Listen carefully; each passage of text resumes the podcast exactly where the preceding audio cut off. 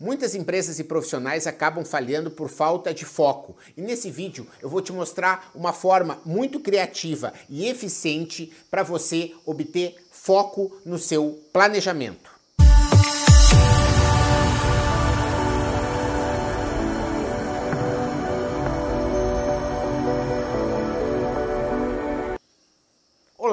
Meu nome é Marcelo Pimenta, sou especialista em descomplicar a inovação. E as pessoas às vezes definem prioridades e acham que isso é a forma melhor para definir foco.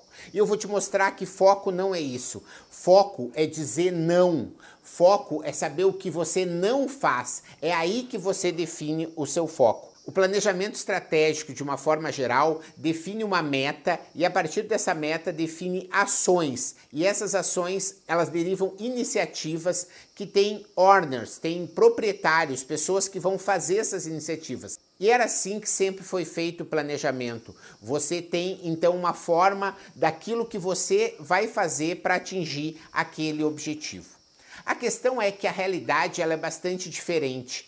No dia a dia surgem muitas oportunidades, surgem desafios, surgem novas questões que precisam ser respondidas. E você muitas vezes fica em dúvida do que você deve fazer primeiro ou se você deve mesmo fazer aquelas atividades. Essa técnica se chama o que não fazer. E eu vou te mostrar passo a passo como ela pode acontecer num grupo, vamos dizer, de sete pessoas. Essa dinâmica dura entre 30 a 60 minutos para que as pessoas possam estar escrevendo a seguinte resposta.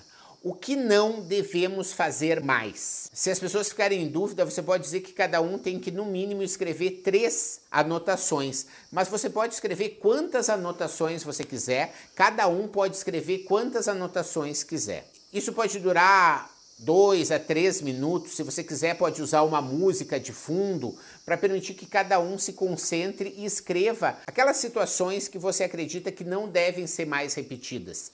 Por exemplo, um desconto que foi mal dado, um projeto que talvez não foi encaminhado, um investimento numa feira, uma estratégia de uma parceria, a forma como você contratou um determinado funcionário, a forma como você demitiu um determinado funcionário, como você se posicionou frente a uma determinada situação, as escolhas que você pode ter feito com seus parceiros no banco, enfim, existe uma série de situações e cada um vai estar colocando individualmente todas aquelas que acredita que não devem ser feitas. Depois de cada um preencher as suas anotações, vamos para o passo 2, que é você fazer um agrupamento dessas situações, em que cada um pega a sua anotação, lê a sua anotação e coloca numa folha de papel, ou num vidro, ou num flip chart, onde você preferir. E você vai então organizando essas situações. Todas aquelas que têm a ver com vendas, todas aquelas que têm a ver com os processos administrativos, os processos de controle, as situações que têm a ver com inteligência emocional, enfim, podem surgir dezenas de situações. Você pode fazer essa atividade com bem mais que sete pessoas, então podem vir vários grupos. E essa é a segunda atividade. Você construir então vários grupos de conhecimento, vários grupos de anotação feitos a partir da divergência, ou seja, cada participante acabou escolhendo aqueles assuntos que não quer fazer e descobriu então que nesses temas existem ações que não podem mais ser feitas. O terceiro passo dessa atividade é você sistematizar. Cada um pode ter o desafio de descobrir aquilo que não deve ser feito dentro da área de vendas, por exemplo. Então, em vendas, não deve ser feito dar desconto acima do permitido. Não adianta, talvez, atender clientes de um determinado segmento ou de um determinado porte, ou não adianta tomar decisões de última hora. Enfim, você teve algumas decisões que você aprendeu dentro dessa atividade. Cada grupo vai sistematizar as lições que descobriu nesse tema.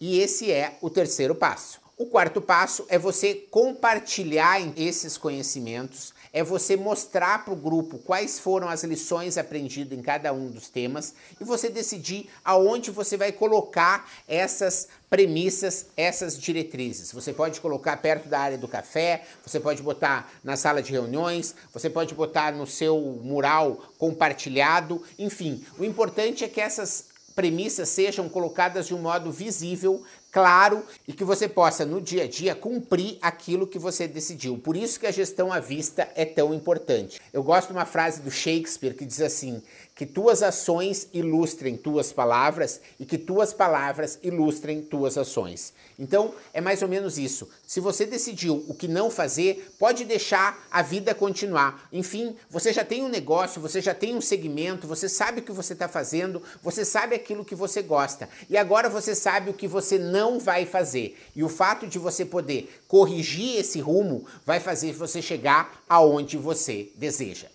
E aí, gostou da ferramenta? Ela é muito útil e vai te ajudar demais a encontrar o seu foco. E mais, usando da liderança criativa, ou seja, não foi você que decidiu, foi o grupo que decidiu. E isso vai fazer com que as pessoas tenham um senso de pertencimento muito maior com essa meta e a chance de sucesso é muito maior. Te inscreve agora se você não é inscrito, compartilha com quem você acha que pode curtir esse vídeo e me manda o comentário de quando, como foi a atividade, se você teve alguma dica e se tem ainda alguma questão que eu posso te ajudar para você melhorar o seu foco num planejamento de forma criativa. Obrigado você que ouviu o podcast Mentalidades. Para não perder nenhuma atualização, se inscreva no Spotify ou no iTunes ou ainda no Podbean. Para entrar em contato para consultorias, palestras e cursos, www.menta90.com.br, onde você encontra também vídeos e textos com outros conteúdos. Se preferir, mande um e-mail falecom@menta90.com.br. Até a próxima.